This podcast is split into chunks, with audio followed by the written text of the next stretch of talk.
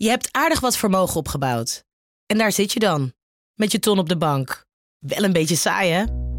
Wil jij, als belegger, onderdeel zijn van het verleden of van de toekomst? Bridgefund is een slimme fintech die een brug slaat tussen de financiële behoeften van ondernemers en van beleggers. Dus wie belegt bij Bridgefund krijgt niet alleen een mooie vaste rente, maar brengt ook ondernemers in beweging. Echt waar! Met die ton kan je zoveel betere dingen doen. Bridgefund. Make money smile. Hey Anne, zou jij eens willen vertellen wie jij bent? Ik ben Anne Corré. Ik werk op de economieredactie van NRC. Daar werk ik nu zo'n vier jaar. En daar schrijf ik over alles wat met werk te maken heeft. En nog veel meer. En vandaag ga jij mijn werk even overnemen. Ik heb je gewoon van je stoel geknikkerd vandaag. Nou, dan ga ik ook maar snel uit je weg. Dankjewel. Vanaf de redactie van NRC, het verhaal van vandaag. Mijn naam is Anne Corré.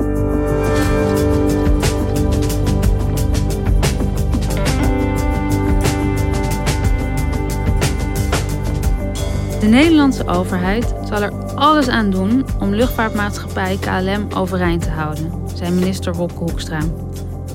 Hij kondigde aan dat er miljarden naar het door de coronacrisis getroffen bedrijf zullen gaan. Waarom hechten we juist aan KLM zoveel waarde? En in hoeverre is de miljardensteun te rechtvaardigen?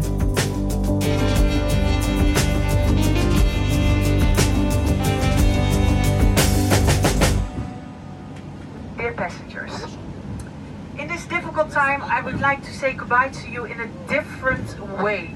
Marloes van der Meijs is KLM-purser. En eh, op een vlucht in maart nam ze het initiatief om bij de gebruikelijke afkondiging van de vlucht en het eh, bedanken van de passagiers voor het eh, reizen met KLM, om dat eens wat anders te doen. Mark Deursma is economieredacteur en schrijft over alles dat rijdt, vliegt en vaart. We are, this flight crew, uh, rather emotional of what is going to happen with KLM also and with everything. We have a blue heart and we do not know when to show this again to you. Voor haar was het ook voorlopig eh, de laatste vlucht. Eh, en zij besloot om de passagiers te bedanken met een liedje. Nowadays, music brings us together, and that's why I will sing a song to you to say goodbye. And wish you all the best and love, and stay healthy from us, KLM crew. So, this is for you. En zij zong When Will I See You Again van de Three Degrees. When will I see you again? When will we share precious moments? Een van de passagiers maakte daar een opname van. En dat is eh, viral gegaan. KLM-topman Elbers zat bij eh, WNL op zondag. eh, bij Rick Nieman. En die liet het ook zien. Over En, troost, en op- eh, over troost. Over troost gesproken. Jij vindt het mooi, meneer Elbers? Dat even Ja, natuurlijk is het mooi. Hè. Ja, daar kon Elbers natuurlijk heel trots en tevreden eh, bij toekijken. En vertellen hoe bijzonder het is dat juist werknemers van KLM bereid zijn om net iets verder te gaan dan alleen maar het standaard repertoire. trots. En dit gaat de hele wereld over. Ik denk ook vooral omdat het zo puur en zo authentiek is. Dit is wat ik voel. En dit is wat ik, wat ik vind Je hoort dat ook net goede even is zo'n op dit trilletje, moment. trilletje in de Ja. stem. Ja. Ja, het is echt heel, heel mooi. Het is super mooi en inderdaad... eh, ja, Net zoals hij dat eerder bij een andere talkshow bij Op1 ook al eh, had kunnen doen. Toen een andere stewardess daar toevallig ook zingend voorbij kwam. Je gaat zometeen iets voor ons zingen. In aanwezigheid van je hoogste baas, eh, meneer Elbers. Dat gebeurt niet elke dag. Nee, het gebeurt niet elke dag. Het is heel bijzonder. En eh, het is echt een warm hart voor iedereen. En eh, in het bijzonder absoluut een blauw hart voor mijn collega's. There goes my heartbeat. Elbers zat aan tafel, die eh, zag je ook mooi blauw uitgelicht eh, toekijken. En ehm, ja, het was bedoeld om alle collega's eh, een blauw hart onder de riem te steken. En Mark, wat, wat zie jij als je deze optredens van het KLM-personeel ziet? Wat, wat zeggen die filmpjes? Nou, die filmpjes die illustreren denk ik wel eh, het, het sentiment wat bij KLM hoort. Dat is heel erg dat blauwe sentiment. Blauw wordt eh, heel erg benadrukt, altijd blauw hart. Overal ter wereld brengt KLM Blauw een warm gevoel met zich mee. KLM Blauw is het gevoel van thuis.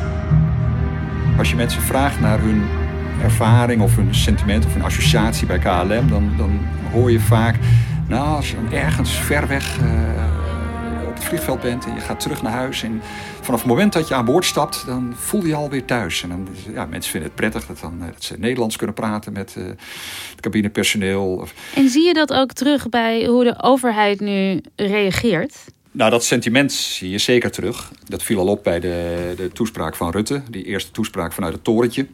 Heel veel ondernemers staan ineens met hun rug tegen de muur. Vond ik zelf opvallend dat het enige bedrijf wat hij met name noemde KLM was. De bloemenkweker, de transportondernemer, de ZZP'er. Maar het geldt ook voor nationale iconen als de KLM. Zo wordt KLM toch ook politiek gezien heel erg beschouwd als een nationaal icoon. Maar ik neem aan dat dat niet de enige reden is dat hij KLM noemde. Want hoe gaat het op dit moment met KLM? Slecht. Luchtvaartmaatschappijen uh, hebben het zwaar. Zijn door de coronacrisis uh, heel snel geraakt ook. Alle maatschappijen overal ter wereld zitten met hetzelfde probleem. Een acuut uh, geldprobleem. Ze, ze, hebben tekort aan, aan liquide middelen om hun lopende verplichtingen te voldoen. Want dat is het probleem. De kosten gaan door. En die zijn hoog. Het is een hele kapitaalintensieve branche. En de, de inkomsten zijn weggevallen. Hey, en we hadden het net over dat sentiment. En Rutte noemde het een nationaal icoon, KLM. Wat doet de overheid om KLM te helpen? Steun is onderweg. Twee weken geleden hebben zowel de Franse als de Nederlandse regering aangekondigd dat ze met uh, flinke bedragen over de brug komen.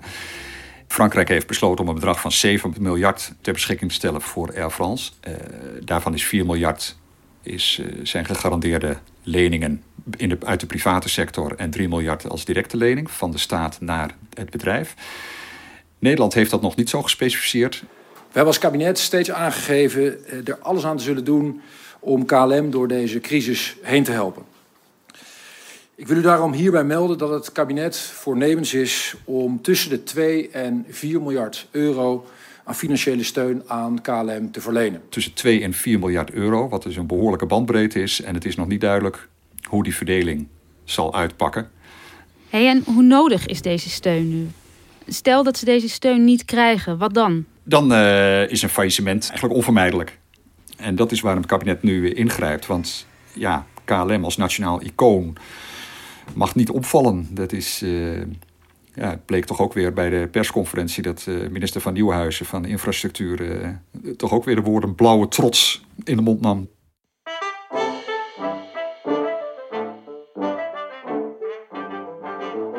En waar komt dat sentiment eigenlijk vandaan? Hoe komt het dat nou juist KLM genoemd wordt als nationaal icoon? KLM heeft een mooi verleden. Uh, ze zijn uh, de oudste maatschappij ter wereld die nog onder de eigen naam uh, vliegt. Opgericht in 1919, dus vorig jaar is het 100-jarig bestaan gevierd. Dat kon toen nog uitbundig. En waar zag je dat, dat sentiment ontstaan? Al heel vroeg, al, al vanaf het begin. De luchtvaart zal en moet, en dat kan niet anders, als een zeer grote invloed hebben. Albert Plesman, een van de, de initiatiefnemers en de eerste directeur van, van KLM, had al uh, plan voorafgaand aan de oprichting in 1919 om een grote tentoonstelling in Amsterdam te organiseren. Juist om enthousiasme bij de bevolking aan te wakkeren. Het doel waarna wij streven in de luchtvaart om de afstanden te verslaan en de mensen steeds meer bij elkaar te brengen. Luchtvaart was echt iets van de toekomst. Optimisme na de Eerste Wereldoorlog om de landen weer te verbinden. En uh, nou, de verbinding met Indië was natuurlijk belangrijk. En dat is, dat is heel goed gelukt om dat uh, uit te dragen. Van de KLM is geworden tot een nationaal bedrijf waar iedere Nederlander zich mee verbonden voelt. Ja, je zag dat KLM-vliegtuigen uh, weer terugkeren op Schiphol. Dat er dan ook duizenden mensen gewoon op afkwamen om zo'n toestel te begroeten. Dat kun je je nu niet meer voorstellen. Het was onze KLM. Met onze toestellen en vooral met onze mannen die miljoenen kilometers aflegden en talloze overwinningen behaalden op de tijd en op de ruimte. Bemanning was niet mijn bedoeling om wat te zeggen. Maar ik zal het nu doen op de volgende wijze. U ziet hier hoe de mensen op dit uur van de dag met dit weer zijn gekomen en dat ze met hun gedachten volkomen bij u zijn. Nou, waar je het bijvoorbeeld zag was bij de, de terugkeer van de Pelikaan. Een toestel wat ook in een recordtijd terugkeerde uit, uh, uit Indië eind 1933. Reeds kunnen we mededelen dat deze landing een buitengewone prestatie is geweest. Ja, dat werd gevierd. Dat was een nationaal evenement. Er kwamen 20.000 mensen naar Schiphol uh, op een koude decemberavond om dat uh, mee te maken, die, die terugkeer. Pelikaan, pelikaan, pelikaan, dat gaat nu met de pelikaan, met de pelikaan. En het voorbeeld van de pelikaan blijft hun voor altijd een bezieling. Er heerste dus eigenlijk een soort sfeer van uh, dit kleine land met dit bedrijf kan zoveel grootse, wereldomvattende dingen misschien wel doen. En daar kwam misschien ook dat enthousiasme vandaan. Zeker. We hebben natuurlijk toch al snel een beetje een middenwaardigheidscomplex als klein land. Maar dan zijn we des te trotser op uh, ja, dingen die in het buitenland uh, worden bereikt. En het netwerk van KLM nog steeds is, is veel te groot voor de thuismarkt Nederland. Dus het, het past in die zin niet bij ons. Uh, maar ze hebben het wel voor elkaar gekregen. Hey, en ik kan me voorstellen dat dat voor KLM zelf natuurlijk ook wel goed uitkomt, zo'n imago. Dus buiten zij dat zelf ook uit? Ja, dat hebben ze al vanaf het begin af aan gedaan eigenlijk. Mede onder invloed van uh, Albert Plesman. Die zag ook het belang van, van marketing en reclame. En bijvoorbeeld zo'n hele jarenlange reeks uh, met affiches over de Vliegende Hollander. Wat natuurlijk ook sowieso al een, tot de verbeelding sprekende uh, legende is. En bijvoorbeeld door dan KLM-vliegtuigen te combineren met een VOC-schip... Ja, dan leg je ook weer de connotatie met de ja, soort verovering van de wereld. Maar ook recente campagnes, uh, ja, daar wordt er ook nog steeds op ingespeeld. Dat warme KLM-gevoel beleven. Hey, baby. Welkom op deze wereld. Die lijkt nu nog klein, maar hij is groter dan je denkt. Er komt een dag dat je hierheen gaat. En overal waar je komt ga je nieuwe dingen proberen. De wereld ligt aan je voeten. En waar je in je leven ook heen wilt, we gaan er samen naartoe. Je schetst dus een beeld van een bedrijf dat dus eigenlijk al sinds 100 jaar alles eraan doet om een imago van, van samen verbindend, een, een Nederlandse icoon uh, te zijn. Dat lijkt met succes, begrijp ik uit jouw verhaal. Zijn die miljarden steun die dan nu worden toegekend, zijn die volledig terug te voeren op dat sentiment? Of zit er wel meer achter? Kijk, het sentiment is de mooie buitenkant. En het, het echte argument is het economische argument. Er is de VVD veel aan gelegen om de KLM letterlijk in de lucht te houden. En niet eens vanwege een blauw of een oranje gevoel, maar omdat het netwerk van KLM onmisbaar is voor de centrale functie van Schiphol en dus de centrale plaats van Nederland in Europa. Dat is althans het, uh, het formele argument van, uh, van het kabinet. Ja, precies. Want er zijn natuurlijk mensen die zeggen... KLM, dat, dat is een soort domino-steen. Als KLM omvalt, dan heeft dat niet alleen gevolgen voor het bedrijf en het personeel zelf... maar voor alle steentjes die er ook daarna nog komen. In hoeverre is dat zo? Klopt dat? Nou ja, daar, daar, zit natuurlijk wel wat in. Er zijn flink wat bedrijven afhankelijk, zeker van het, het complex Schiphol uh, KLM. De, de, luchtvaartsector is wel een uh, aanjager van veel werkgelegenheid. Want om hoeveel banen gaat het dan precies? Nou, daar zijn de afgelopen jaren diverse onderzoeken naar gedaan. En daar wordt flink met die cijfers gegoocheld, al naar gelang de agenda van de betrokkenen. Maar het laatste cijfer is van onderzoeksbureau Decisio. En daar gaat het kabinet nu ook vanuit. En dat lijkt een, een redelijke aanname. Is dat het zou gaan om 114.000 uh, banen. Die er in brede zin betrokken zijn bij, uh, bij Schiphol. Bij KLM zelf gaat het om uh, 28.000 banen in Nederland. Kijk, hoe het ook precies uitpakt, die cijfers. Dat er een, een economisch belang is, is evident.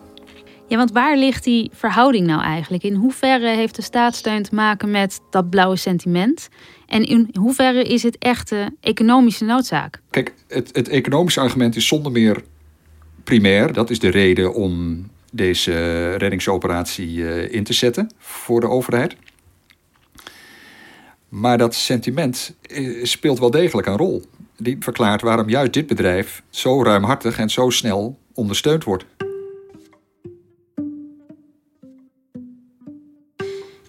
Maar er kwam volgens mij ook veel kritiek op die staatssteun voor KLM.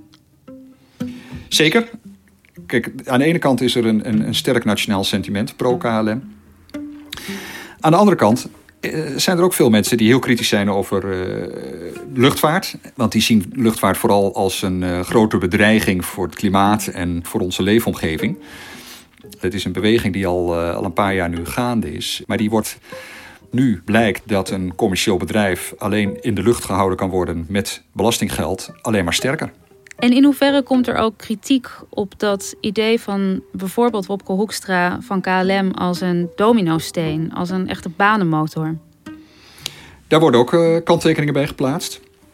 En tegenstanders van groei van de luchtvaart, of van de luchtvaart aan zich, die zeggen van ja, stel dat die banen verloren gaan in de luchtvaart, dan uh, zullen die mensen voor een flink deel wel weer uh, elders uh, banen vinden. Decennia lang was groei voor de luchtvaart vanzelfsprekend. er was geen, geen twijfel over dat het goed was voor iedereen en vooral voor de economie dat die, dat die luchtvaart groeide. En nu zijn we in een situatie, mede door de coronacrisis, dat volop over krimp wordt gesproken. Want eigenlijk is dat natuurlijk gek dat op het moment dat er zoveel geluiden opgaan over dat de luchtvaartsector zou moeten hervormen, dat er zo'n grote steun aankomt. Dat is nu eigenlijk het grote onderwerp eh, rond die steun. Welke voorwaarden ga je eraan verbinden? Die voorwaarden eh, gelden op twee vlakken. Enerzijds financiële zin ten aanzien van de bedrijfsvoering. Dat heeft Hoekstra ook al meteen duidelijk gemaakt. Zolang de steun loopt, uh, geen bonussen, geen winstdeling. En, en geen dividenduitkering aan de aandeelhouders. Maar daarnaast gelden natuurlijk voorwaarden ten aanzien van verduurzaming. Welke voorwaarden gaat het kabinet stellen? Zijn die concreet en afrekenbaar als het over CO2 gaat? Komen er concrete doelen voor minder nachtvluchten en vervanging van korte... Minder korte afstandsvluchten, betere CO2-emissierapportages en meer duurzame alternatieve brandstof. Ultrafijnstof dat wordt uitgestoten dat ook voor de gezondheid en voor de omwonenden slecht is. Wat ons betreft geen poen zonder plan. Er zijn een aantal politieke partijen die daar geen misverstand over laten bestaan. Met name GroenLinks. Blauwe trots, ik heb er weinig mee, zeg ik tegen de minister. Het is lobbygeleuter om politiek en publiek te beïnvloeden. Partij voor de Dieren. Met teksten als alles voor KLM en de blauwe trots... blijft de regering naar de pijpen dansen van een ontwrichtende sector. Maar ook coalitiepartij D66. Je hoeft geen goed ontwikkeld gevoel voor blauwe trots te hebben... om het economisch belang van KLM te zien. Maar dat nuchtere perspectief toont ook tekortkomingen van het bedrijf en van de sector als geheel. In hoeverre heeft al die kritiek invloed nu op dit moment op wat de overheid doet? Kijk, tot nu toe heeft het kabinet alleen uh, twee concrete dingen genoemd: reductie van CO2-uitstoot en uh, reductie van het aantal nachtvluchten. Dat is nog niet zo heel indrukwekkend, want dat zijn ambities die al golden voordat er uh, sprake was van de coronacrisis. Dus de grote vraag is nu, wat gaat Nederland uh, precies eisen? Er is in ieder geval nu wel zeker dat die staatssteun, die komt eraan. Maar wat betekent dit voor KLM, Nederlands 100-jarige trots? Hoe gaan zij deze crisis uitkomen? De verwachting over het algemeen nu is dat dat herstel in de, van de luchtvaart uh, minstens twee en eerder uh, uh, drie tot vier jaar zal duren. Waarbij de echte vraag is niet eens zo lang, zeer hoe lang dat duurt, maar of de luchtvaart gaat veranderen. Dat kan twee kanten op. Het kan zijn mensen die denken dat, dat het zich weer uiteindelijk zal herstellen zoals het was. De andere optie is dat het inderdaad nog heel lang gaat duren en dat de luchtvaart echt zal veranderen, omdat, het, omdat de vraag blijvend minder zal zijn.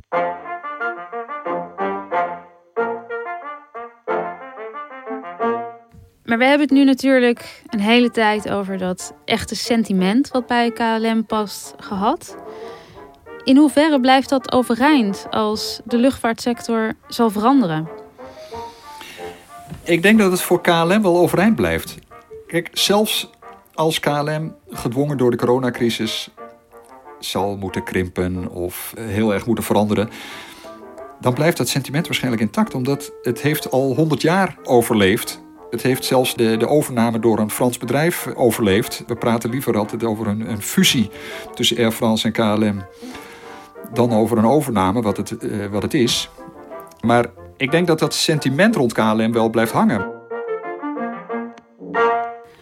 Maar in hoeverre blijft dat economische argument dan nog overeind? En moeten we dan KLM blijven steunen in de toekomst?